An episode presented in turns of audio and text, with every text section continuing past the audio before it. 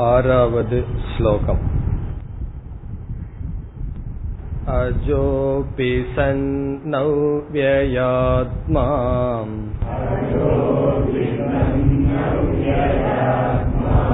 भूतानामीश्वरोऽपि सन्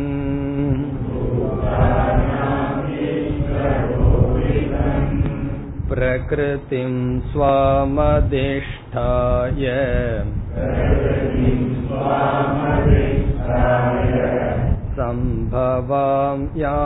सम्भवाम्यात्ममायया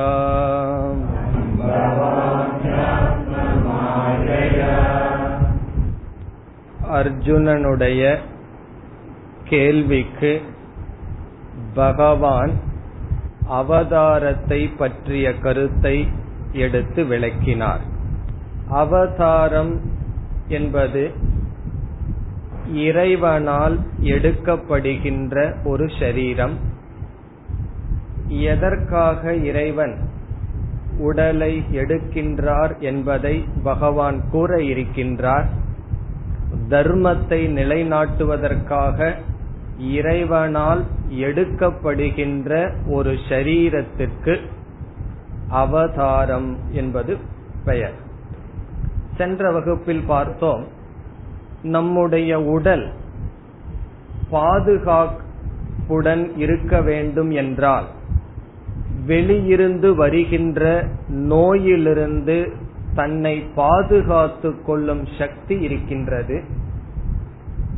பாதுகாக்கின்ற சக்தியானது எப்பொழுது உடலுக்கு இடையூறு வருமோ அப்பொழுதுதான் அது வெளிப்படும். மற்ற நேரத்தில் அந்த சக்தியானது வெளிப்படாது. உதாரணமாக நாம் உணவை வாயினுள் இட்டால் அது உள்ளே செல்ல வேண்டும். ஆனால் உடலுக்கு தீங்கான ஒன்று இருந்தால் அது வெளித்தள்ளுகிறது. அந்த வெளித்தள்ளுகின்ற சக்தியானது உடலை பாதுகாக்கின்ற சக்தி. அந்த சக்தி எப்பொழுது வெளிப்படும் என்றால் எப்பொழுது உடலுக்கு ஆபத்தோ அப்பொழுதுதான் வெளிப்படும். மற்ற நேரத்தில் வெளிப்படாமல் இருக்கும். அவ்விதத்தில் இந்த உலகமே இறைவனுடைய உடல் என்றால் இந்த உலகம் எதனால் நிலை பெறுகிறது என்றால் தர்மத்தால். தர்மத்திற்கு ஆபத்து ஏற்பட்டு அதர்மம் மேலோங்கும் பொழுது உலகமானது சீராக நடைபெறாது. நம்முடைய உடல் எப்படி உடலுக்கு தீங்கான ஒன்று வந்தால் சீராக நடைபெறாதோ அவ்விதம் நடைபெறாது. அப்பொழுது பகவான் எடுக்கின்ற பகவான் வெளிப்படுத்துகின்ற சக்தி ஒரு சக்தி வெளிப்படுத்தி அதர்மத்தை நீக்குகின்றது. அந்த சக்திக்கு அவதாரம் என்று பார்த்தோம். இனி ஒரு விதத்தில் அவதாரத்தை பார்க்கும் பொழுது எந்த ஒரு உடலும் கர்மத்தினுடைய வினையில் தான் தோன்றியிருக்க வேண்டும். ஜீவனுடைய உடலானது தன்னுடைய பாப புண்ணியம். யாரிடமெல்லாம் சம்பந்தம் வைக்கின்றானோ அவர்களுடைய பாப புண்ணியம். இவ்விதம் வெஷ்டி கர்ம சமஷ்டி கர்ம இரண்டினுடைய சேர்க்கையில் வருகின்றது. பிறகு ஈஸ்வரன் என்ன பாவம் செய்தார் உடலை எடுக்க என்ற கேள்வி வரும்பொழுது நாம் பதில் பார்த்தோம். இறைவனுக்கு தனிப்பட்ட பாப புண்ணியம் இல்லை சமஷ்டி கர்மம் தான் இருக்கின்றது. அதனுடைய பொருள் இறைவன் எந்த உருவத்தை எடுக்க வேண்டும் என்பது சமுதாயம் அப்பொழுது இருக்கின்ற சூழ்நிலை நிர்ணயிக்கும். பகவான் நரசிம்ம அவதாரம் எடுக்க வேண்டும் என்பது அவருடைய சாய்ஸ் அவர் தேர்ந்தெடுத்தது அல்ல. காரணம் அந்த உடல் எடுத்தால்தான் அந்த அரக்கனை நாசம் செய்ய முடியும். அந்த விதத்தில் அவன் வரம் கேட்டுள்ளான். அதே போல் மனித சரீரம் ராமராகவோ கிருஷ்ணராகவோ அவருடைய சரீரம் அந்த சூழ்நிலை அந்த சரீரத்தை வேண்டி நிற்கின்றது. இவ்விதத்தில் கர்மத்தினுடைய அடிப்படையில் அவதாரத்தை பார்த்தோம். பிறகு தர்மத்தினுடைய அடிப்படையில் அவதாரத்தை பார்த்தோம். இனி ஆறாவது ஸ்லோகத்திற்கு வந்தால் இதனுடைய அர்த்தத்தை மட்டும் சென்ற வகுப்பில் பார்த்தோம். இப்பொழுது விளக்கத்துக்கு செல்ல வேண்டும். அஜோபிசன் அவ்யயாத்மா. பகவான் தன்னை கூறுகின்றார் அகம் அஜக நான் உண்மையில் பிறக்காதவன் அவ்யயாத்மா அழியாதவனாக நான் இருக்கின்றேன் பூதானாம் ஈஸ்வரக அபிசன். எல்லா ஜீவராசிகளுக்கும் நான் தலைவனாக இருக்கின்றேன். பிரகிருதி இப்படி நான் இருந்த போதிலும் சுவாம் பிரகிருதிம் அதிஷ்டாய. என்னுடைய மாயையை என்னுடைய வசத்தில் வைத்து சம்பவாமி நான் தோன்றுகின்றேன். ஆத்ம மாயையா என்னுடைய மாயையின் வசத்தால் நான் தோன்றுகின்றேன். இந்த அளவு சென்ற வகுப்பில் பார்த்தோம். இப்பொழுது இந்த ஸ்லோகத்துக்கு சில சொற்களுக்கு விளக்கம் பார்க்கலாம். பிறப்பு என்றால் என்ன? என்றால் பல லட்சணம் சாஸ்திரத்தில் சொல்லப்படுகின்றது. பர்த் பிறப்பு என்றால் என்ன? ஒரு லட்சணம் என்னவென்றால் சூக்ம சரீரம் ஸ்தூல சரீரத்தை எடுத்தல். அது பிறப்பு. சூக்ம சரீரஸ்ய ஸ்தூல சரீர கிரகணம். நம்முடைய மனம் சூக்ம சரீரம் அதை ஜீவன் என்று சொல்கின்றோம். அந்த ஜீவனானவன் வேறு ஒரு ஸ்தூல சரீரத்தை எடுத்ததற்கு எடுப்பதற்கு பிறத்தல் என்று பெயர். இங்கு பகவான் என்ன சொல்றார்? எனக்கு பிறப்பு இல்லை என்றால் நான் ஒரு சூக்ம சரீரமான ஜீவாத்மா அல்ல என்பது பொருள். நான் ஒரு சூக்ம சரீரமாக ஜீவாத்மாவாக இருந்தால் நான் ஒரு ஸ்தூல சரீரத்தை எடுக்கலாம். நானே அனைத்து பிரகிருதிக்கும் ஈஸ்வரனாக இருக்கின்றேன். எல்லா பூதங்களுக்கும் ஈஸ்வரனாக இருக்கின்ற நான் எப்படி பிறக்க முடியும் என்பது ஒரு கருத்து. இனி பிறப்புக்கு இனி ஒரு லட்சணம் கூறுகிறார்கள். சேதனசிய அச்சேதன சம்யோக சம்பந்தக. சேதனமான அறிவுடைய ஒன்றுக்கு ஜடமான ஒன்றுடன் ஏற்படுகின்ற சம்பந்தம் ரிலேஷன்ஷிப் சைத்தன்ய சொரூபமான ஆத்மாவுக்கு ஜடமான இந்த உடலுடன் ஏற்படுகின்ற சம்பந்தம் பிறப்பு. உண்மையில் ஒவ்வொரு மனிதனும் யார்? அறிவு சொரூபமானவர்கள் ஞான சொரூபிகள் சைத்தன்ய சொரூபம். அவர்கள் சூக்ம சரீரத்தையோ ஸ்தூல சரீரத்தையோ பற்றி கொள்வதற்கு பெயர் பிறப்பு என்று சொல்லப்படுகிறது. இங்கு பகவான் சொல்றார் நான் சைத்தன்ய சொரூபமாக இருக்கின்றேன். ஏதோடும் ஒரு வசத்தினால் நான் சம்பந்தப்பட்டு பிறக்க வேண்டிய அவசியம் இல்லை. ஆகவே அஜக என்றால் பிறப்பற்றவன் ஸ்தூல சரீரத்தோடு எனக்கு சம்பந்தம் இருக்க வேண்டிய அவசியம் இல்லை. இப்படி எல்லாம் சொல்லிட்டு என்ன சொல்றார்? இருந்தாலும் நான் பிறக்கின்றேன் என்று சொல்றார் பகவான். பிறகு அவ்யயாத்மா என்றால் ஞானம் பகவானுடைய ஞானம் என்றும் மறைக்கப்படுவது அல்ல. அக்ஷீண ஞான சக்தி சுவாவக என்று சொல்கிறார்கள் அக்ஷீண ஞான சக்தி சுவாவக. அக்ஷீணம் என்றால் மறைக்கப்பட்ட அழிக்கப்பட்ட ஞான சக்தி இல்லாதவர். ஞான சக்தி அவருக்கு அளிக்கப்படவில்லை அழிக்கப்படவில்லைனா நாசப்படுத்தப்படவில்லை. இதனுடைய அர்த்தம் என்ன என்றால் மாயா என்ற தத்துவத்துக்கு இரண்டு சக்திகள் இருக்கின்றது. ஒன்று விக்ஷேப சக்தி இனி ஒன்று ஆவரண சக்தி என்று மாயைக்கு இரண்டு சக்தி சாஸ்திரத்தில் பேசப்படுகிறது. விக்ஷேப சக்தி என்றால் ஒன்றை தோற்றுவித்தல் ஆவரண சக்தி என்றால் மறைத்தல். மறைத்தல் முதலில் நடக்கின்றது தோற்று வைத்தல் என்பது இரண்டாவது நடக்கின்றது.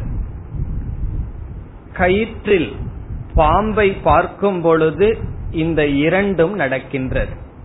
முதலில் என்ன நடக்கின்றது? கயிற்றினுடைய சொரூபமானது மறைக்கப்படுகின்றது. அதன் மீது பாம்பானது தோற்று வைக்கப்படுகின்றது. இந்த அவித்யைக்கு இரண்டு சக்தி மறைக்கும் சக்தி தோற்று வைக்கும் சக்தி. பகவானுடைய மாயை இருக்கின்றதல்லவா? அந்த இரண்டும் ஜீவனிடம் நடைபெறுகிறது. ஆனால் பகவானிடம் விக்ஷேப சக்தி மட்டும் நடைபெறுகிறது ஆவரண சக்தி நடைபெறுவது இல்லை. இதனுடைய அர்த்தம் என்னன்னா பகவானிடம் மாயை இருக்கும் பொழுது அந்த மாயை பகவானுடைய சொரூபத்தை மறைப்பதில்லை. அந்த மாயை ஜீவனிடம் வந்து விட்டால் அந்த மாயை ஜீவனுடைய அறிவை மறைத்து விடுகின்றது. இருக்கிறது ஒரு மாயை. பகவான் கிட்ட போனா அந்த மாயை வந்து பகவானுடைய பிரம்மஸ்வரூபத்தை மறைப்பதில்லை. அதே மாயை ஜீவனிடம் வந்தால் அந்த மாயையானது ஜீவனை பந்தப்படுத்துகின்றது. அதனாலதான் கடைசி சொல்லல பகவான் என்ன சொல்லியிருக்கார்? ஆத்ம மாயையா சம்பவாமி. என்னுடைய மாயை என்று பகவான் மாயையை ஒரு பொருளாக தன்னுடைய சக்தியாக சொல்கிறார்கள். யாராவது பெருமையா என்னுடைய அறியாமையினால் இதை சாதித்தேன்னு சொல்லுவார்களா? மாயை என்பது நம்மை அறியாமல் செய் வைக்கின்ற சக்தி. அது நமக்கு பெருமை அல்ல ஒரு மாலை அல்ல கொண்டாடுவதற்கு. ஆனால் ஈஸ்வரனுக்கு அது மாயை. அது வந்து மாலையாக இருக்கின்றது. நமக்கு பாம்புங்கிறது ஒரு பயத்துக்குரிய விஷயம். ஆனா பகவானுடைய கழுத்தில் எப்படி இருக்கு? ஆபரணமாக இருக்கின்றது. இப்ப எது பந்தப்படுத்துமோ ஜீவனுக்கு அது ஈஸ்வரனுக்கு ஆபரமா ஆபரணமாக இருக்கின்றது. அதுக்கு இப்பொழுது பிராக்டிக்கலா ஒரு உதாரணம் சொல்ல வேண்டும் என்றால் போலீஸ் நம்மை பந்தப்படுத்துபவர்களா பந்தப்படுத்தாதவர்களா? என்றால் காவல்காரன் ஒரு திருடனுக்கு பக்கத்தில் இருக்கின்றான். ஒரு திருடனுக்கு பக்கத்துல காவல்காரன் காவல் காக்கின்றான். அந்த போலீஸ் வந்து திருடனுக்கு எப்படிப்பட்டவன்? பந்தப்படுத்துபவனாக இருக்கின்றான். அதே போலீஸ் சீஃப் மினிஸ்டருக்கு பக்கத்துல நின்று கொண்டு இருக்கின்றான். ஒரு மினிஸ்டருக்கு பக்கத்துல நின்று கொண்டு இருக்கின்றார். அந்த போலீஸ் அவருக்கு எப்படிப்பட்டவர் பாதுகாப்பை கொடுக்கின்றார். ஒரு மினிஸ்டருக்கு வந்து எவ்வளவு தூரம் பெருமைனா எவ்வளவு போலீஸ் தன்னை சுத்தி இருக்கார்களோ அவ்வளவு தூரம் அவர்களுடைய ஸ்டேட்டஸ் அதிகம். போலீஸ் ரொம்ப பந்தோஸ்து இருக்க இருக்க அவருடைய புகழ் அதிகரிக்கிறது. அதே போல ஒரு திருடனுக்கு ரொம்ப போலீஸ் இருக்க இருக்க அவனுடைய புகழும் வேறு விதத்தில் அதிகரிக்கிறது. அப்படி ஒரே போலீஸ் அந்த போலீஸ் திருடங்கிட்ட போனா பந்தப்படுத்துகின்றான். அதே போலீஸ் எம்எல்ஏ கிட்டயோ மினிஸ்டர் கிட்டயோ போனா பந்தப்படுத்துவதில்லை அவருக்கு பாதுகாப்பை கொடுக்கின்றான். அந்த போலீஸ் தான் மாயை. எப்படின்னா ஜீவங்கிட்ட வரும் பொழுது பந்தப்படுத்துகின்றது ஈஸ்வரனிடம் செல்லும் பொழுது அணிகலனாக இருக்கின்றது. ஆகவே பகவான் சொல்றார் ஆத்ம மாயையா. கிளைம் பண்றார் பகவான். என்னுடைய மாயைன்னு சொல்லி. என்னுடைய மாயையினால் நான் தோற்று என்னை நான் தோற்று வைத்துக் கொள்கின்றேன். அவ்வியாத்மான்னு சொன்னா மாயையினிடம் இருக்கின்ற மறைக்கும் சக்தி என்னிடம் செல்லாது. பிறகு மாயையினுடைய துணை கொண்டு இந்த உலகத்தை சிருஷ்டி செய்கின்றேன். ஜீவர்களிடம் மாயையினுடைய ஆவரண சக்தியையும் நான் பயன்படுத்துகின்றேன். பூதானாம் ஈஸ்வரக அபிசன். பகவானுக்கு ஈஸ்வரன் என்கின்ற தன்மை எப்படி வந்தது ஸ்டேட்டஸ் எப்படி வந்தது என்றால் மாயையினுடைய வசத்தினால் இப்ப எப்பொழுது ஒருவன் எஜமானன்னு சொல்ல முடியும்? அவனுக்கு கீழே பணி செய்வதற்கு நாலு பேர் இருந்தா தான் தன்னை எஜமானன் சொல்ல முடியும். யாருமே தனக்கு பணி செய்வதற்கு இல்லைன்னா அவன் யாருக்கு எஜமான அவனுக்கு தான் அவன் எஜமானன். அவன் யாருக்கு எஜமானன் அல்ல. ஜீவர்கள் பகவானுக்கே ஈஸ்வரன்கிற ஸ்டேட்டஸ நம்ம தான் கொடுக்கறோம். நம்மளை நம்பித்தான் பகவானுக்கு ஈஸ்வரங்கிற ஸ்டேட்டஸ் நம்ம எல்லாம் பந்தப்பட்டு ட்ரில்லின்னு சொன்னா பகவான் பெருமையா நான் ஈஸ்வரன் சொல்ல முடியாது. பந்தப்பட்டிருக்கின்ற ஜீவர்களினுடைய அடிப்படையில் பகவானுக்கு ஈஸ்வரன்கிற தன்மை. அப்போ ஈஸ்வரனுக்கே ஈஸ்வரன் யாருன்னா? நம்ம தான் நம்ம வந்து ஈஸ்வரனுக்கு ஈஸ்வரன்கிற தன்மையை கொடுக்கிறோம். அது சொல்வார்கள் அல்லவா? ஒரு சொன்னா நான் உலக முழுங்கினா நான் உன்னையே முழுங்கினா இவன் யாருன்னா? உலகத்தை முழுங்குறவன் முழுங்குறவன்? அவன பெரிய ஆள் அப்படி ஒரு கோணத்தில் எல்லா ஜீவராசிகள் பந்தப்பட்ட காரணத்தினால் ஈஸ்வரனுக்கு ஈஸ்வரன் என்ற தன்மை. அதனால சொல்றார் எல்லா ஜீவராசிகளுக்கும் மாயையை நான் வைத்துக் கொண்டு ஈஸ்வரனாக இருக்கின்ற காரணத்தினால். பிறகு பகவானே தெளிவா சொல்றார் அது எப்படி நீங்கள் சொல்கிறீர்கள்? மாயை நம்ம கிட்ட வந்தா பந்தப்படுத்துது பகவான் கிட்ட போனா பந்தப்படுத்தலன்னு. பகவானே சொல்றார் பிரகிருத்தின் இங்க பிரகிருதி என்றால் மாயை. சொல்றார் என்னுடைய சுவாம் பிரகிருத்தின் அதிஷ்டாய. என்னுடைய மாயையை நான் எனக்கு கீழ் வைத்து கொண்டு. அதனாலதான் படங்கள்ல எல்லாம் பார்க்கலாம். பகவானுக்கு கீழே வந்து ஒரு அரக்கன் இருப்பான். தட்சிணாமூர்த்தியிலும் கூட இருக்கு. ஒரு அரக்கன் படுத்துட்டு இருக்கானே. அவன் யாருன்னா? அகங்காரம் அல்லது மாயை. விட்டா தலையில ஏறி உட்காந்துருவான் அதனால என்ன வச்சிருக்காருன்னா எப்போ அவன் அப்படி வச்சிருக்கணும். சில பேர் லைஃப்ல அப்படித்தான் சில பேர்த்த அப்படி வச்சிருக்கணும். கொஞ்சம் இடம் கொடுத்தீங்க அவ்வளவுதான். மாறிடும் பிளேட்டே மாறிடும் அப்படி மாயைய பகவான் எப்படி வச்சிருக்காராம்? தன்னுடைய கட்டுக்குள் வைத்து கொண்டு இருக்கின்றார். அதத்தான் சொல்றார் அதிஷ்டாய என்றால் வசீகிருத்திய. என்னுடைய மாயையை நான் எனக்குள் வைத்து சம்பவாமி. பவாமி என்றால் பிறக்கின்றேன் சம்பவாமி என்றால் பிறக்காமல் பிறக்கின்றேன். பந்தப்படாமல் நான் பிறக்கின்றேன். ஆத்ம மாயையா என்னுடைய மாயையினால் நான் பிறக்கின்றேன். இப்ப இதிலிருந்து பகவான் என்ன சொல்றார்? என்னுடைய தோற்றம் கர்ம வினையினால் வந்தது அல்ல. நான் என்னை தோற்று வைத்துக் கொள்கின்றேன். இதுதான் அவதாரத்தினுடைய ரகசியம் என்று சொல்றார். அப்போ உலகத்துல யார் அவதாரம் என்ற ஞானம் நமக்கு இல்லை. எதை தெரிஞ்சுக்க முடியாதோ அதை தெரிஞ்சுக்க முடியாது என்பது சரியான அறிவு. எதை தெரிஞ்சுக்க முடியுமோ அதை தெரிந்து கொள்ள வேண்டும். நமக்கு அந்த அளவுக்கு மன தூய்மை இருந்தால் அவதாரம் யாருன்னு தெரியலாம்.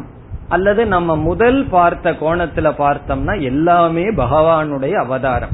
யாரிடத்திலேயெல்லாம் ஒரு சக்தி வெளிப்படுகிறதோ அதெல்லாம் ஈஸ்வரனுடைய சக்தி. நம்ம மீண்டும் கீதையில படிக்க போவோம். ஏழாவது அத்தியாயத்துக்கு மேல பகவான் சொல்ல போறார் ஞானிகளினுடைய ஞானமாக இருக்கின்றேன் தபம் செய்பவர்களுடைய தபமாக இருக்கின்றேன் என்று எல்லாமே நான் சொல்ல போறார். அந்த கோணத்துல பார்த்தோம்னா இந்த அவதாரம்ங்கிறதுனுடைய முக்கியத்துவமே நமக்கு போயிரும். காரணம் என்ன? எல்லாமே ஈஸ்வரனுடைய வெளிப்பாடு. பிறகு எதற்கு அவதாரம்னு சாஸ்திர சொல்லியிருக்குன்னா ஒரு அதர்மம் அதிகமாக மேலோங்க பகவானுடைய வெளிப்படுகின்ற சக்தி அதை நாம் அவதாரம் என்று சொல்கின்றோம். சில மகான்களை நம்ம அவதாரம் என்று சொல்வதில் தவறு கிடையாது.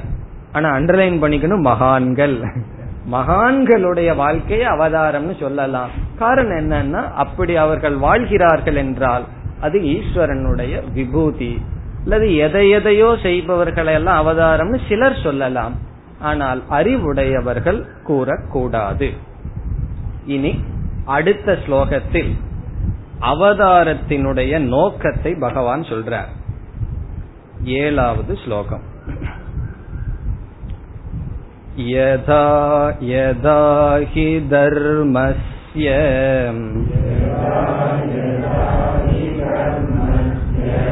ग्लानिर्भवति भारत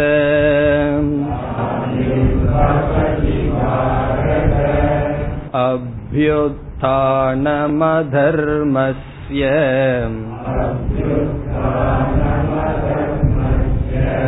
तदात्मानं सृजाम्यहम्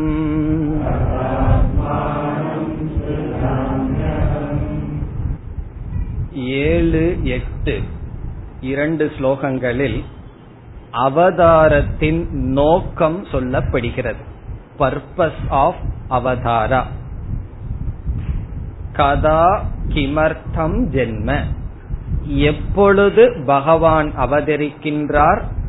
எதற்காக பகவான் அவதரிக்கின்றார்? கதா என்றால் வென் எப்பொழுது? கிமர்த்தம் என்றால் எதற்காக? எதற்காக பகவான் அவதாரம் செய்கிறார்? எப்பொழுது அவதாரம் செய்கிறார்? பகவானை தெளிவாக சொல்கிறார். இந்த ரெண்டு ஸ்லோகம் எல்லாத்துக்கும் தெரிஞ்சதா தான் இருக்கும். காரணம் என்ன? டிவியில பாடுறாங்களே. டிவியில வந்ததெல்லாம் கண்டிப்பா தெரிஞ்சிருக்கணுமே. இது கீதையில இருந்துன்னு சொல்ல மாட்டாங்க. இது டிவியில் இருக்கிற ஸ்லோகம் ஆச்சுன்னு சொல்லுவார்கள். அந்த அளவுக்கு பழக்கமாய் போச்சு. யதா நம்ம தெரிஞ்ச கருத்து தான். எப்பொழுதெல்லாம் தர்மமானது நிலை குலைகின்றதோ அதர்மமானது மேல் ஓங்குகிறதோ அப்பொழுது என்னை நான் பிறப்பித்துக் கொள்கின்றேன். அப்படி சொல்றார்.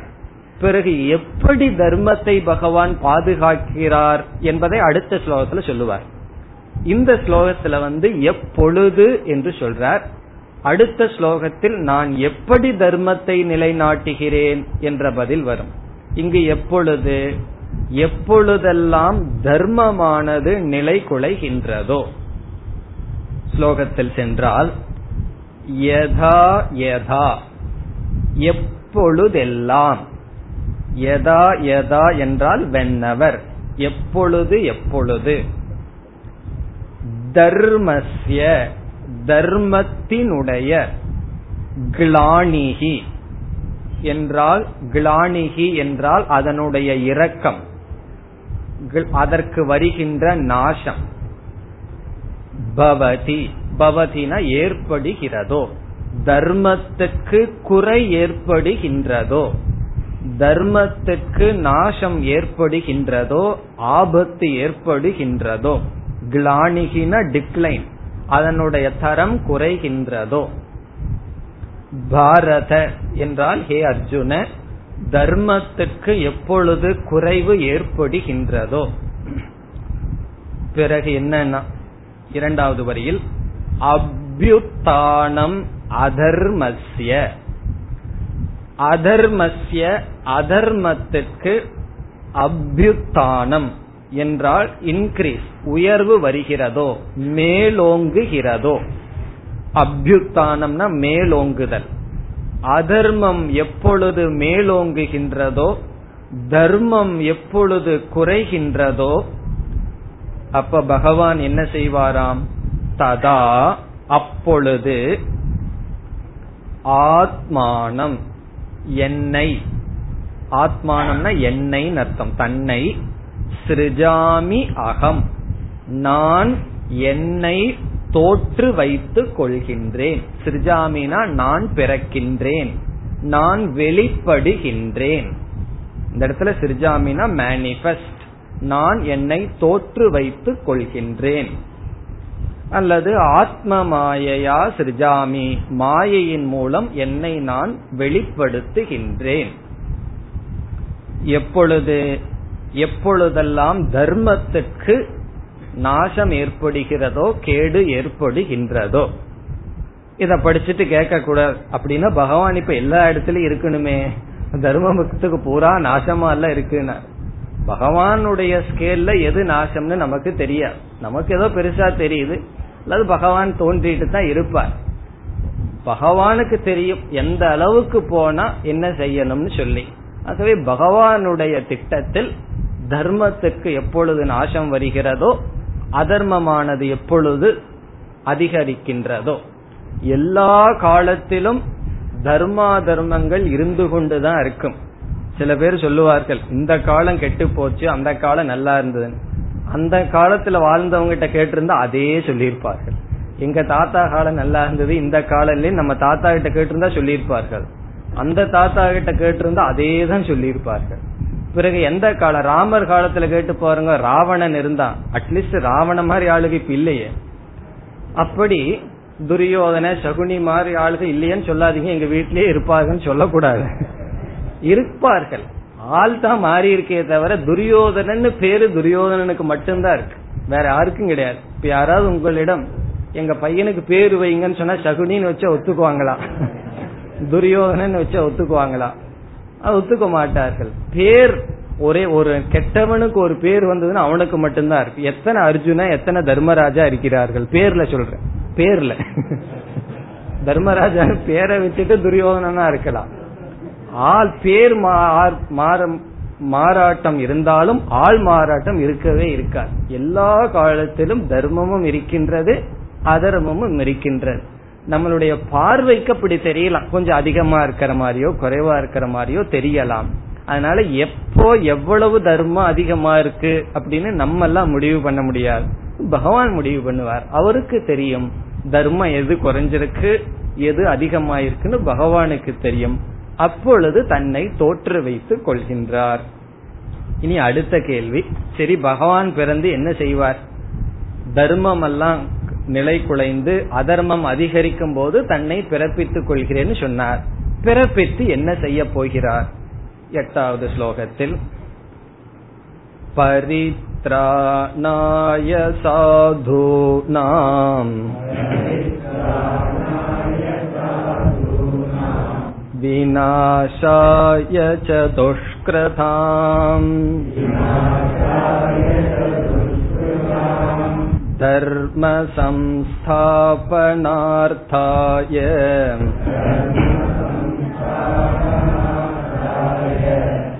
सम्भवामि युगे युगे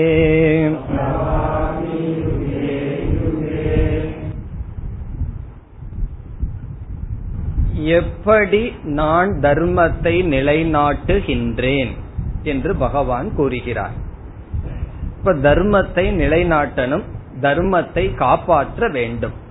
அதர்மத்தை நீக்க வேண்டும். என்ன செய்வது? தர்மம் என்பது ஒரு பொருளா இருந்தா ஒரு பெட்டியில போட்டு வச்சு பாதுகாத்துடலாம். தர்மம்ங்கிறது என்ன? ஒரு பொருளா நகையா? ஒரு பெட்டியில போட்டு பாதுகாத்து கொள்வது. ஆகவே தர்மத்தை காக்க வேண்டும் என்றால் என்ன செய்யணும்? யார் தர்மத்தை பின்பற்றுகிறார்களோ அவர்களை காக்க வேண்டும். அதர்மத்தை அழிக்கணும்னு சொன்னா கத்தி எடுத்துட்டு போய் எங்க போய் அதர்மத்தை அழிக்கிறது? யார் அதர்மப்படி வாழ்கிறார்களோ அவர்களை நாசம் செய்தால் அதர்மத்தை அழிப்பதற்கு சமம். இப்போ ஒரு கலை இருக்கின்றது ஓவியமோ அல்லது பாட்டோ அல்லது ஏதோ ஒரு கலை இருக்கின்றது அதை காக்க வேண்டும் சொன்னா என்ன செய்வது? ஒரு விதமான சங்கீதம் இருக்கின்றது. நம்ம ஊர்ல இல்லாத நல்ல சங்கீதம் எங்கேயும் கிடையாது. அந்த சங்கீதத்தை பாதுகாக்கணும்னு என்ன செய்யறதுனா யார் அந்த சங்கீத ஞானத்துடன் இருக்கிறார்களோ அவர்களை பாதுகாக்க வேண்டும். அப்பொழுது என்னன்னா அந்த சங்கீதமானது பாதுகாக்கப்படும். அதே போல சமஸ்கிருதத்தை பாதுகாக்கணும்னா நல்லா பிரிண்ட் பண்ணி கொண்டு போய் லைப்ரரியில புஸ்தகத்தை வச்சா பாதுகாக்க முடியுமா? சமஸ்கிருத ஞானம் யாருக்கு இருக்கிறதோ அவர்களை ஊக்குவிக்க வேண்டும். அவர்களை பாதுகாக்க வேண்டும். அப்பொழுது என்னன்னா அந்த மொழியானது பாதுகாக்கப்படும். அப்படி ஒரு அப்டிராக்ட் திங் அதாவது தர்மமோ ஒரு கலையோ ஒரு அறிவோ அதை பாதுகாத்தல் என்பதனுடைய பொருள் அதை பின்பற்றுபவர்களை பாதுகாத்தல். தர்மம் தர்மினம் ஆசிரியது. தர்மமானது தர்மப்படி வாழ்பவர்களை சார்ந்து இருக்கும். அதே போல அதர்மமானது அதர்மத்தை சார்ந்து வாழ்பவர்கள் இடத்தில் இருக்கும். அப்ப பகவான் என்ன செய்யறார்? சாதுக்களை பாதுகாத்து அதர்மம் செய்பவர்களை அழிப்பது என்னுடைய நோக்கம் என்று சொல்கிறார். இப்ப தர்மத்தை பாதுகாக்க வேண்டும் என்றால் யார் தர்மப்படி இருக்கிறார்களோ அவர்களை பாதுகாக்க வேண்டும். அதத்தான் சொல்றார். பரித்ராணாய சாதுனாம். சாதுனாம் என்றால் தர்மப்படி வாழ்பவர்களை. இங்க சாதுனா சந்நியாசின்னு அர்த்தம் அல்ல தர்மப்படி வாழ்பவர்களுக்கு வாழ்பவர்களை. பரித்ராணாய காப்பாற்றுவதற்காக. அதாவது தர்மப்படி வாழ்பவர்களை நான் காப்பாற்றுகிறேன் அவர்களை காப்பாற்றுவதற்காக நான் அவதாரம் எடுக்கின்றேன். நல்லவர்களை மட்டும் காப்பாத்திட்டே வந்துட்டு இருக்கோம் ஒரு இடத்துல. இனி ஒரு இடத்துல தவறான செய்பவர்களையும் பகவான் காப்பாத்திட்டே வந்தாருன்னா அப்புறம் என்ன ஆகும்னா அவர்களை அழிக்க வேண்டும். அடுத்தது சொல்றார் வினாசாயச்ச துஷ்கிருதாம். வினாசாய என்றால் நாசம் செய்வதற்கு அழிப்பதற்கு. யாரை? துஷ்கிருதாம். துஷ்கிருதகன பாவம் செய்பவர்கள் அதர்மப்படி வாழ்பவர்கள். அவர்களை நாசம் செய்பவதற்காக சாதுக்களினுடைய காப்பாற்றுவதற்காக அதர்மம் செய்பவர்களை நாசம் செய்பவதற்காக இப்படி செஞ்சா என்ன நடக்கும்னு பகவான் சொல்றார் இரண்டாவது வரியில. தர்மப்படி வாழ்பவர்களை காத்தால் அதர்மப்படி வாழ்பவர்களை அழித்தால் என்ன நடக்குமாம்? தர்ம சம்ஸ்தாபனார்த்தாய. சம்ஸ்தாபனம் என்றால் நிலைநாட்டுதல். சம்ஸ்தாபனம் அர்த்தாய அதற்காக எதை நிலைநாட்டுதல்? தர்ம. தர்மத்தை நிலைநாட்டுவதற்காக. என்ன செய்கின்றேன்? சம்பவாமி யுகே யுகே. இனி அடுத்த கேள்வி. எப்பொழுது பகவான் பிறக்கின்றார்? UK UK. இத நேரடியா பார்த்தோம்னா ஒவ்வொரு யுகத்தில் அர்த்தம் வரும். அப்படி பொருள் அல்ல. யுகே யுகே என்றால் எந்தெந்த காலத்தில் அவசியமோ அந்தந்த காலத்தில் என்று பொருள். அந்தந்த காலத்தில் ரெலவெண்ட் டைம் அப்படின்னு அர்த்தம். ஒவ்வொரு யுகத்தில் சொன்னா அந்த யுகத்துல பகவான் முடிச்சிட்டார் அதுக்கப்புறம் பிறக்க மாட்டார்னு அர்த்தம் அல்ல. அவ்வப்பொழுது என்பதுதான் டிரான்ஸ்லேஷன் அவ்வப்பொழுதுனா எவ்வப்பொழுது? நம்ம பார்த்தோம். எப்பொழுது அதர்மம் மேலோங்குகின்றதோ தர்மமானது கீழ் வருகின்றதோ அவ்வப்பொழுது என்னை நான் தோற்று வைத்துக் கொள்கின்றேன். இப்ப யுகே யுகே சம்பவாமி. இப்ப இத படிச்சோம்னா நமக்கு என்ன தோன்றுகிறது? பகவானும் கூட இந்த வேலை செய்கிறாரோ? ஒருத்தரை காப்பாற்றுறது ஒருத்தரை நாசம் பண்றது. இப்ப பகவான் ஒருத்தரை அழிக்கின்றாரே கொலை செய்கின்றாரே என்று நமக்கு தோன்றலாம். இப்போ ஒருவன் வந்து ஒரு கத்தி எடுத்துட்டு வர்றான். கத்தி எடுத்துட்டு வந்து ஒருத்தனை கொலை பண்ண போறான். நம்ம கஷ்டப்பட்டு அவனுடைய கத்தியை பிடுங்கிட்டோம்னு வச்சுக்கோமே. அப்படி பிடுங்கும் பொழுது அவனுடைய கையில கொஞ்சம் காயம் பட்டுருது. அவனுக்கு நம்ம நல்லது பண்ணி இருக்கிறோமா கெட்டது பண்றோமா? அவன் அப்படியே விட்டிருந்தோம் அப்படின்னா கொலைங்கிற பாபத்தை செய்திருப்பான். அந்த பாபத்தை செய்யாம மீண்டும் மீண்டும் பாபத்தை அந்த ஜீவாத்மா செய்யாம தடுக்க முதலில் அவனிடம் இருக்கின்ற ஆயுதத்தை பறிக்க வேண்டும். அந்த ஆயுதத்தை பறிச்சிட்டோம்னா என்னன்னா அடுத்த பாவத்தை ஏற்கனவே பாவம் பண்ணதுனால கத்திய தூக்கிட்டு போறான். மீண்டும் பாவத்தை செய்ய மாட்டான். அதே போல பகவான் அவர்களை நாசப்படுத்துறதுன்னு சொன்னா ஸ்தூல சரீரத்தை எடுத்துறார் இனி இந்த ஸ்தூல சரீரத்துல நீ இருக்காதப்பா இருந்தீனா இனியும் பாவம் பண்ணிட்டு இருப்ப. அதனால இந்த சரீரத்தை விற்று. அப்படி விட்டு விட்டால் அடுத்த சரீரம் வேற ஏதாவது கிடைக்கும். நீ மீண்டும் முயற்சி செய்யு சொல்லி நம்முடைய பாபத்துக்கு காரணம் ஸ்தூல சரீரம் ஸ்தூல சரீரம்ங்கிறது நம்முடைய உடல் ஜீவாத்மாவுக்கு கருவியாக இருக்கின்றது. அது யோசிச்சு பார்த்தா தெரியும். இந்த உடல்ல வந்து ஆரோக்கியம் இருக்கிற வரைக்கும் தான் பாவமே பண்ண முடியும். புண்ணியம் சரி பாவமும் சரி. கை காலெல்லாம் வழியற்று போயிடுதுன்னு வச்சுக்கோமே சக்தி இல்லைன்னு வச்சா யார் அடிக்க முடியும்? என்ன பாவம் பண்ண முடியும்? அப்ப இந்த உடல் நாம் பாபம் பண்ண கருவியாக இருக்கின்றது பாபம் பண்றதுக்கு மட்டுமல்ல புண்ணியத்திற்கும் பாபத்திற்கும் கருவியாக இருக்கிறது. ஒருவனுடைய புத்தி அவ்வளவு தூரம் மோகப்பட்டு இந்த உடலை பாபத்துக்கே என்று பயன்படுத்தும் பொழுது அவனுடைய உடலை அழிப்பது யாருக்கு நல்லது? அவனுக்கு நல்லது உலகத்திற்கு நல்லது. அவனுக்கு நோய் வர்றது அவன் அழிவது அவனுக்கும் நல்லது உலகத்திற்கும் நல்லது.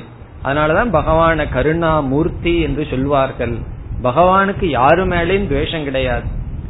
பிறகு ஏன் அழிக்கிறார்னு சொன்னா அவனுடைய நன்மைக்காக அந்த ஜீவாத்மாவின் நன்மைக்காக உலகத்தின் நன்மைக்காக. அதனால வினாசம்ங்கிற வார்த்தையை கேட்டு நமக்கு பயம் வரக்கூடாது. பகவானே அழிக்கிறாருன்னு சொல்றாரே இப்ப பகவான் கருணையற்றவரா என்று நாம் பார்க்க கூடாது பார்க்கின்ற கோணத்தில் பார்த்தால் அது நல்லது. அதனாலதான் நோய் எல்லாம் பகவானுடைய பிரசாதம். அப்படி நம்ம பார்க்கணும். ஒருவனுக்கு நோய் வந்ததுன்னு வச்சுக்கோமே. ஒரு கிராமத்திலேயே நான் பார்த்திருக்கேன். ஒருவன் வந்து ரொம்ப ஆடிட்டே இருப்பான். அவனுக்கு கொஞ்சம் வருஷத்துக்கு அப்புறம் நான் அவரை போய் பார்த்தேன். நான்லாம் ஸ்கூல்ல படிக்கும் போது அந்த ஊர்லயே ஒரு பெரிய ராஜாவா இருப்பான். பல வருஷத்துக்கு அப்புறம் போய் பார்க்கும்போது நோய்வாய்ப்பட்டு படுத்து கிடக்கும் போது தெரிஞ்சது. அப்ப நான் நினைச்சு பார்த்தேன் எப்படி ஆடுனா இப்ப எப்படி அமைஞ்சிருக்கான் அடங்கி இருக்கின்றான். காரணம் என்னன்னா அதுக்கு தகுந்த நோயை பகவான் கொடுத்திருக்கார். இந்த நோயும் கூட கொடு பகவானுடைய ஒரு பிரசாதம். அப்படி பார்த்தா என்னன்னா நோய் வந்துடுதேன்னு துக்கப்பட மாட்டான். நமக்கு எது வந்து அமைகிறதோ அது பிரசாதம். அதனால பகவானிடம் எந்த குறையும் இல்லை. என்ன சில பேர் பகவானிடம் கோச்சுக்குவார்கள். இவ்வளவு பண்றனே இப்படி எனக்கு கொடுத்துட்டியே அப்படி எல்லாம் கிடையாது. பகவான் கொடுக்கின்ற நாசம் நமக்கு நன்மைக்காக. ஆகவே சாதுக்களை காப்பாற்ற தவறாக வாழ்பவர்களை அழிப்பதற்காக இதன் மூலம் தர்மமானது நிலைநாட்டப்படுகின்றது. தர்ம சம்ஸ்தாபனார்த்தாய. இவ்வளவு நேரம் பேசிட்டு வந்தோம். தர்மம்ங்கிற சொல்லுக்கு அர்த்தம் தெரியலையே. அப்படின்னு சொல்லக்கூடாது. தெரியுமல்லவா அர்த்தம்? வர்ண ஆசிரம வியவஸ்தா தர்மக வர்ணாசிரம தர்மம். வர்ணாசிரம தர்மம்னா இங்கேயும் உடனே ஜாதியை கொண்டு வர்றீங்களேன்னு சொல்லக்கூடாது. ஆசிரமம் சொன்னா மாணவன் மாணவனுடைய கடமையை செய்வது.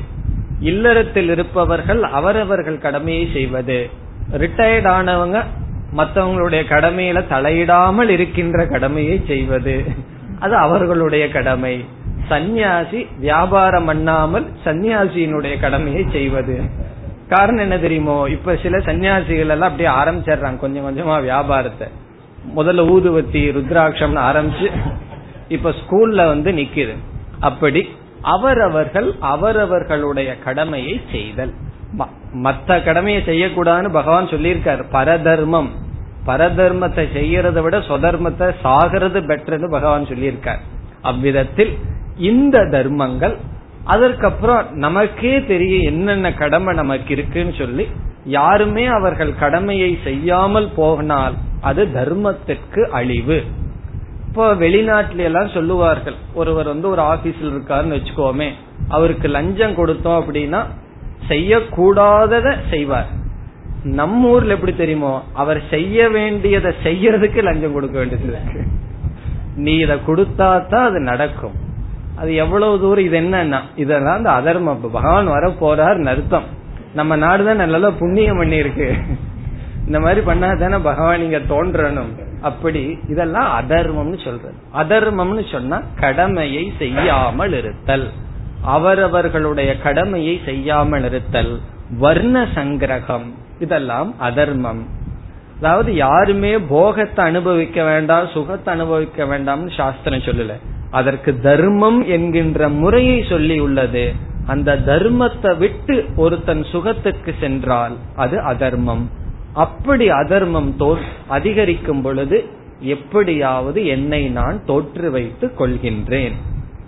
யுகே யுகே ஒவ்வொரு காலத்திலும். இந்த ஸ்லோகத்துடன் அவதாரத்தை பற்றிய கருத்தானது முடிவடைகிறது. இந்த கருத்து ஏன் வந்தது? அர்ஜுனனுடைய கேள்வி நீங்கள் வந்து சூரிய பகவானுக்கு இந்த ஞானத்தை சொன்னேன் என்று சொன்னீர்களே அது எப்படி இப்பொழுதுதானே நீங்கள் பிறந்தீர்கள் என்று கேட்டார். அதற்கு பகவான் என்ன சொன்னார்? உனக்கு எனக்கு ரொம்ப ஜென்மம் கடந்து விட்டது. அவைகளை நான் அறிவேன். நீ அறிய மாட்டாய்ன்னு சொல்லி அவதாரத்தினுடைய கருத்தை சொன்னார். இந்த அவதாரத்தினுடைய கருத்துக்கும் அர்ஜுனனுடைய கேள்விக்கு என்ன சம்பந்தம்? முழுவது கீதையில பார்த்தோம்னா அர்ஜுனனுடைய கேள்வி ஒன்னா இருக்கும் பகவானுடைய பதில் ஒன்னா இருக்கும். அதை நம்ம சம்பந்தப்படுத்தணும். அதனுடைய சம்பந்தம் என்னவென்றால் நான் அவதார புருஷனாக இருக்கின்ற காரணத்தினால் நான் அனைத்தும் அறிவேன். சூரிய பகவானுக்கு நான் அப்பொழுது கூறினேன். அந்த அவதாரத்தில். எந்த அவதாரம்னு டீட்டெயிலாம் பகவான் இங்க சொல்லல. அந்த சூரிய பகவானுக்கு நான் ஏதோ ஒரு அவதாரத்தில் எடுத்து உரைத்தேன். அதே நான் தான் மீண்டும் இந்த அவதாரத்தில் கிருஷ்ண அவதாரத்தில் உனக்கு இந்த ஞானத்தை வழங்குகின்றேன். பிறகு அவதாரம் என்றால் என்ன? எந்த விதமான கர்ம பந்தமும் இல்லாத ஈஸ்வரனாகிய நான் தர்மத்துக்காக எடுத்துக்கொள்ளப்படுகின்ற சரீரம். இது அவதாரம் என்று சொல்லி முடித்தார். இதற்கு பிறகு இந்த அத்தியாயத்திற்கான கருத்து வருகின்றது.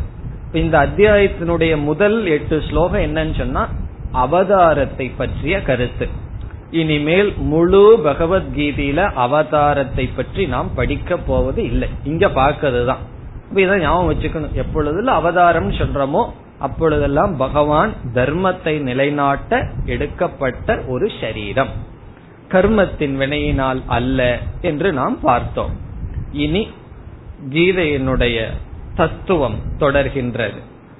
மூன்றாவது அத்தியாயத்தில் ஒரு கருத்துல முடிச்சார். இனி மீண்டும் பகவான் அந்த அவதாரத்திலிருந்து இந்த அத்தியாயத்துக்கு பெயர் என்ன? ஞான கர்ம சந்நியாச யோக அந்த கருத்துக்கு மெதுவாக வருகின்றார். அடுத்த ஸ்லோகத்திலிருந்து ஒன்பதாவது ஸ்லோகம். ஜென்ம கர்ம சமே திவ்யம். एवं यो वेत्ति तत्त्वतः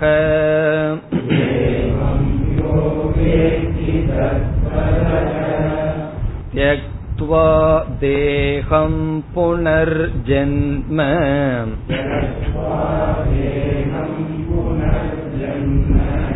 नैति मामेति सोऽर्जुन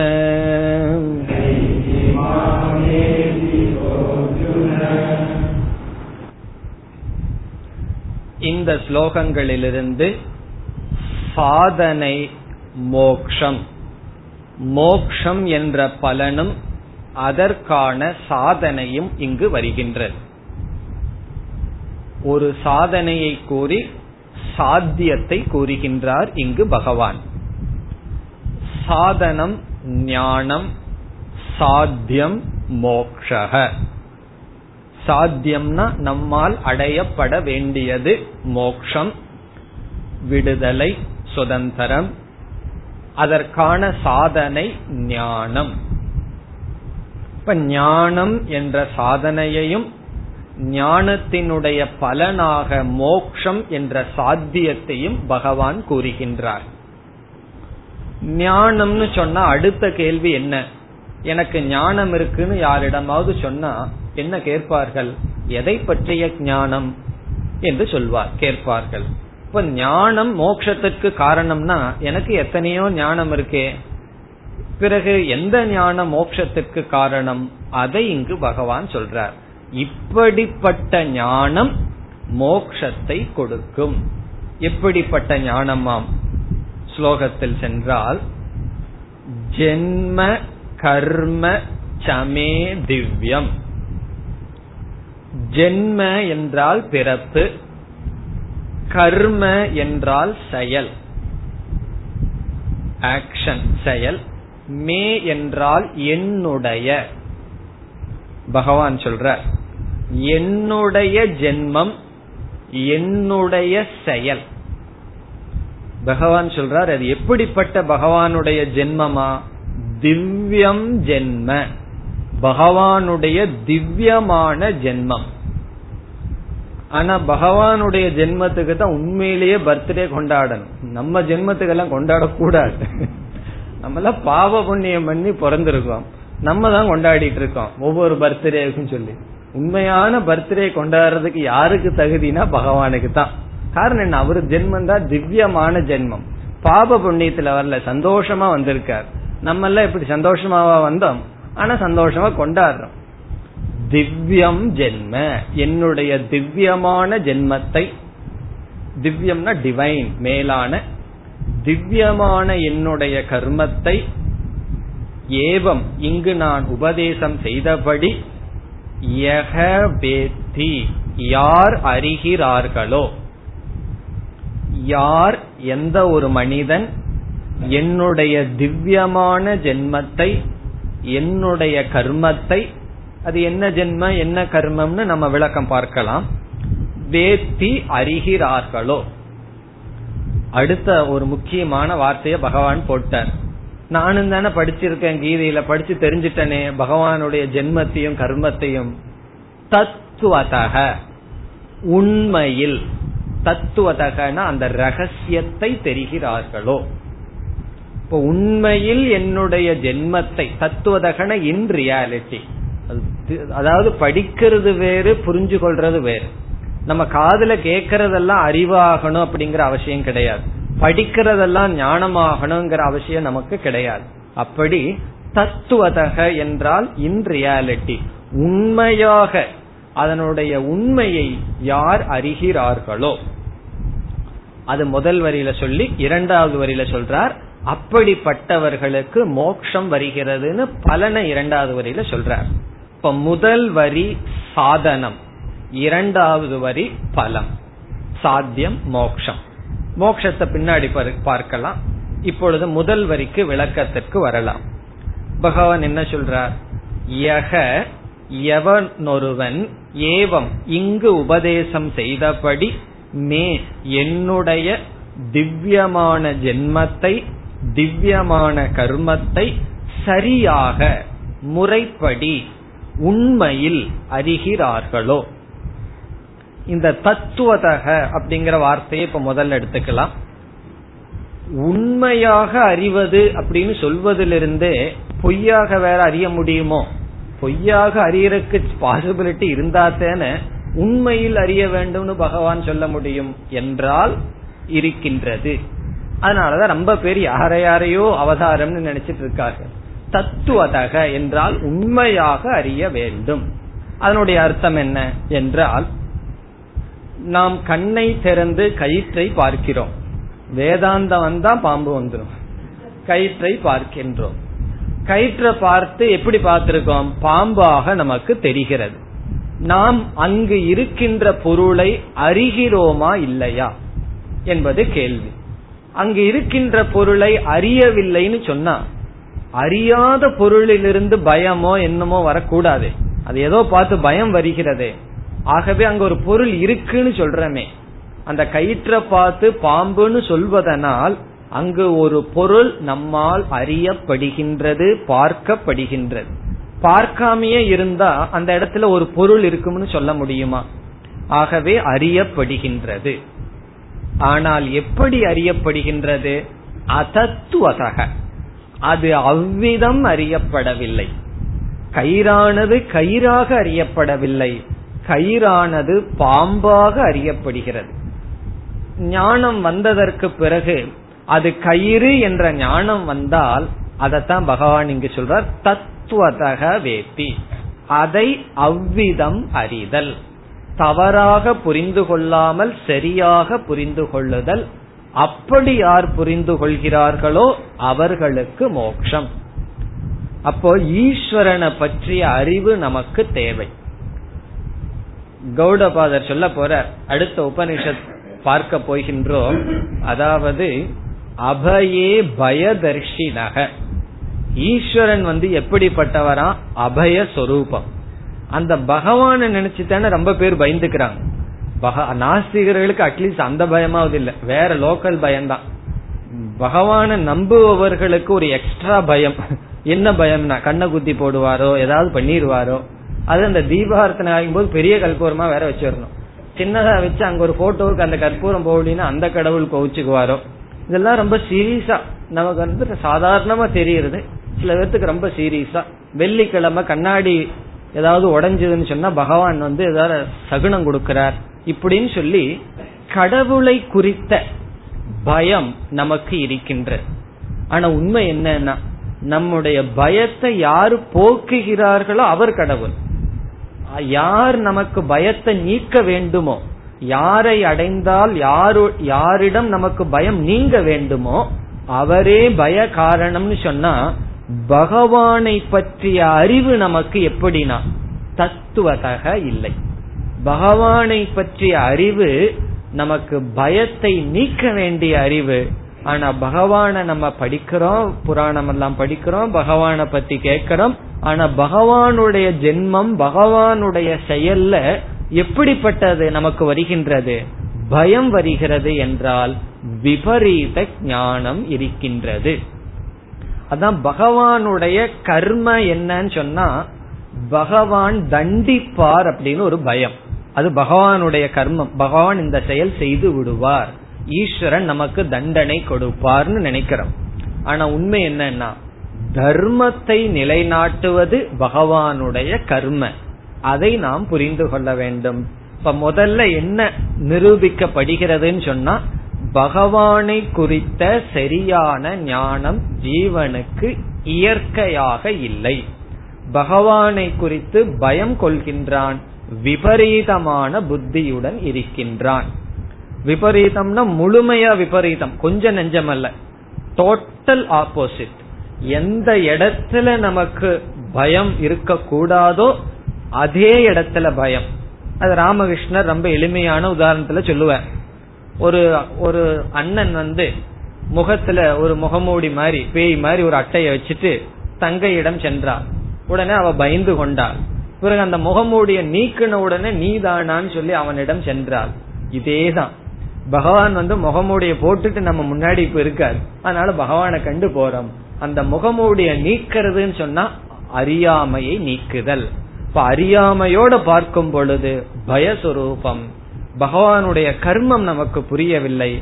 அந்த அறியாமை இல்லாமல் பார்க்க வேண்டும்ங்கிறதுக்கு தான் இங்க பகவான் முக்கியமான வார்த்தை தத்துவதக வேஸ்தி உண்மையில் எப்படி பகவான் இருக்கிறாரோ அப்படி அறிபவர்கள்.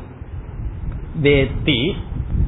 பிறகு நமக்கு அடுத்த கேள்வி வரும். பகவான் எப்படித்தான் இருக்காரு என்றால் வேறொரு உபனிஷத் கூறுகிறது பயம் பவதி.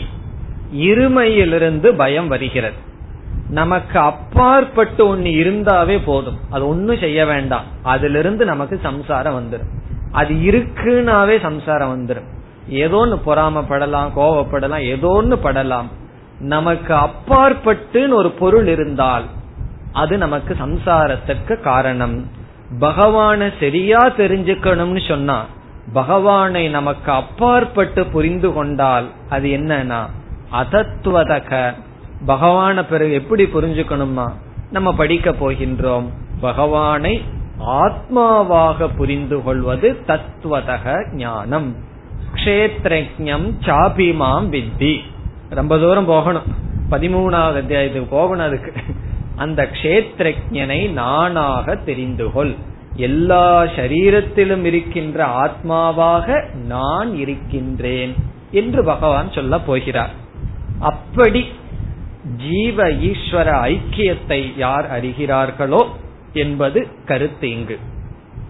இனி ஜென்ம கர்ம என்பதற்கு என்ன பொருள் என்றால் ஜென்ம என்பதற்கு ஒரு விளக்க ஆசிரியர் சொல்றார் மித்யா ரூபம் மாயா ரூபம் பகவானுடைய பொய்யான ஜென்ம.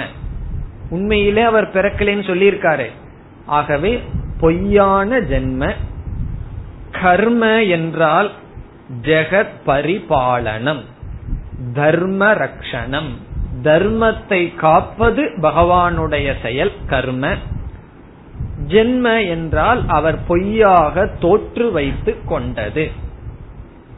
அதத்தான் அதனாலதான் பகவான் திவ்யம்னு சொல்றார். திவ்யம்னு சொன்னா இங்க லோக்கல்ல இருக்கிற பொருள்ல செய்யப்பட்டதல்ல.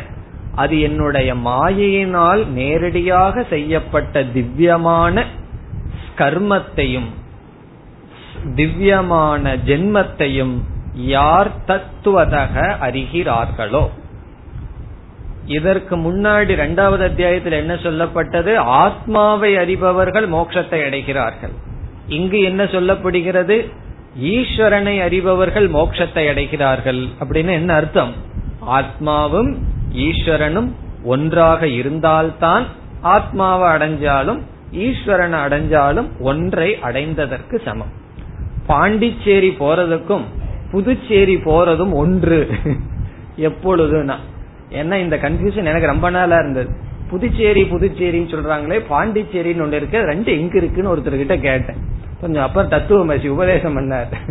புதுச்சேரி தான் பாண்டிச்சேரி. பாண்டிச்சேரி போட்டேன். புதுச்சேரி போயும் நான் அடைந்து விட்டேன்னா எப்போன்னா ரெண்டு பெயர் ஒரே ஸ்தானம். ஜீவக ஈஸ்வரங்கிறது ரெண்டு பெயர் இருக்கிற தத்துவம் ஒன்று. இதை யார் அறிகிறார்களோ? பிறகு அவர்களுக்கு என்ன பலமாம்? இரண்டாவது உரையில சொல்றார் தியக்துவா தேகம். இங்கு பகவான் விதேக முக்தியை பற்றி பேசுறார். அவர்கள் மோட்சத்தை அடைஞ்சு சரீரத்தை விட்டதற்கு பிறகு நிலை என்னன்னு சொல்றார். தியக்துவா என்றால் விடப்பட்டு தேகம் உடலை. உடலை விடப்பட்டு புனர்ஜென்ம மீண்டும் பிறப்பை நைதி ந ஏதி அடைவதில்லை. ந ஏதி என்றால் அடைவதில்லை. அவர்கள் தேகத்தை விட்டுன ஸ்தூல தேகத்தை விட்டதற்கு பிறகு மீண்டும் பிறப்பை எடுப்பது இல்லை. பிறகு எங்கதான் அவர்கள் போவார்கள்? பிறப்பு எடுக்காம எங்க போவார்கள்? பகவான் சொல்றார் மாம் ஏதி சக. அவர்கள் என்னை அடைகிறார்கள். அர்ஜுன ஹே அர்ஜுனா. ஹே அர்ஜுன அவர்கள் என்னை அடைகிறார்கள். மாம் ஏத்தின்னு சொன்னா இதனுடைய அர்த்தம் என்ன? பகவான் ஒரு இடத்துல இருக்கார். இந்த ஜீவன் அவனிடம் போய போகிறான் என்பது பொருள் அல்ல ஈஸ்வர சொரூபமாக அவர்கள் இருக்கிறார்கள் என்பது பொருள். திடீர்னு பகவான் மோக்ஷத்திற்கான ஞானத்தை பத்தி பேசுறார். நமக்கு ரொம்ப தூரமா தெரியும். தெரிஞ்சாலும் தப்பு இல்லை பரவாயில்ல. பிறகு என்னன்னா இந்த ஞானத்துக்கு இந்த பலன் என்று சம்பந்தப்படுத்துகின்றார் பகவான். தியக்துவா தேகம் புனர்ஜென்ம நைதி என்பது விவேக முக்தியை குறிக்கின்றது. ஜீவன் முக்தி விதேக முக்தின்னு சாஸ்திரத்துல நம்ம சொல்கின்றோம். ஜீவன் முக்தின்னு சொன்னா இந்த ஞானத்தை அடைந்ததற்கு பிறகு பிராரப்த கர்மம் இருக்கும் வரை ஒருவன் மன நிறைவுடன் இருப்பது ஜீவன் முக்தி. விதேக முக்தி என்றால் அவனுடைய பிராரப்தம் முடிந்ததற்கு பிறகு ஸ்தூல சரீரமானது எப்படி? இது ஆரம்பிக்கப்பட்ட ஸ்தூல பஞ்சபூதத்தோடு கலந்து விடுகிறதோ அதே போல நம்முடைய சூக்ம சரீரமும் சூக்மமான பஞ்சபூதத்தினால் ஆனது. நமக்கு பதினேழோ அல்லது பத்தொன்பது சூக்ம சரீர அங்கங்கள் இருக்கின்றது என்று படிக்கப்பட்டது இரண்டாவது அத்தியாயத்தில்.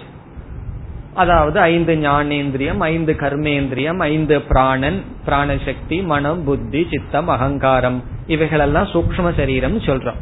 இதுவும் ஐந்து சூக்ம பூதங்களினால் சேர்ந்தது. இதுவானது ஞானம் அடைந்ததற்கு பிறகு அந்தந்த சூக்ம பூதத்துடன் சேர்ந்து விடுகிறது. பிறகு ஆத்மா என்னன்னா வேறொரு சூக்ம சரீரத்தை பற்றாமல் பிரம்மஸ்வரூபமாக இருக்கும். அதத்தான் பகவான் மாம் ஏதி என்னை அடைகிறார்கள் என்று கூறுகிறார். இத கேட்ட உடனே நமக்கு ஒரு சந்தேகம் வரும். அது எப்படி திடீர்னு போய் ஒருவரை பகவானை இவ்வளவு தூரம் அடைய முடியுமா?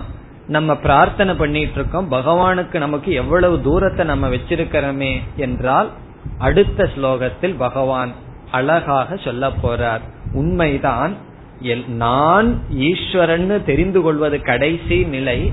அதற்கு முன் படிப்படியாக பக்குவப்பட்டு இந்த ஞானத்துக்கு வந்தார்கள் என்று ஒரு சாதகன் எப்படி படிப்படியாக வருகின்றான்.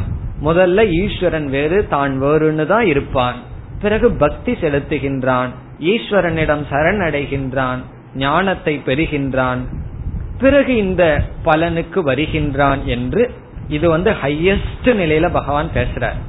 அடுத்த ஸ்லோகத்துல லோயஸ்டில் இருந்து போவார். கீழிருந்து போக போறார்.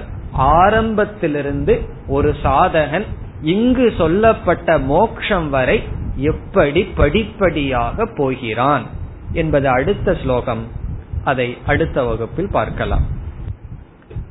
ஓம் போர் நமத போர் நமிதம் போர் போர் நமுதச்சதேன் पूर्णस्य पूर्णमादाय पूर्णमेवावशिष्यते ॐ शान्ति शान्ति शान्तिः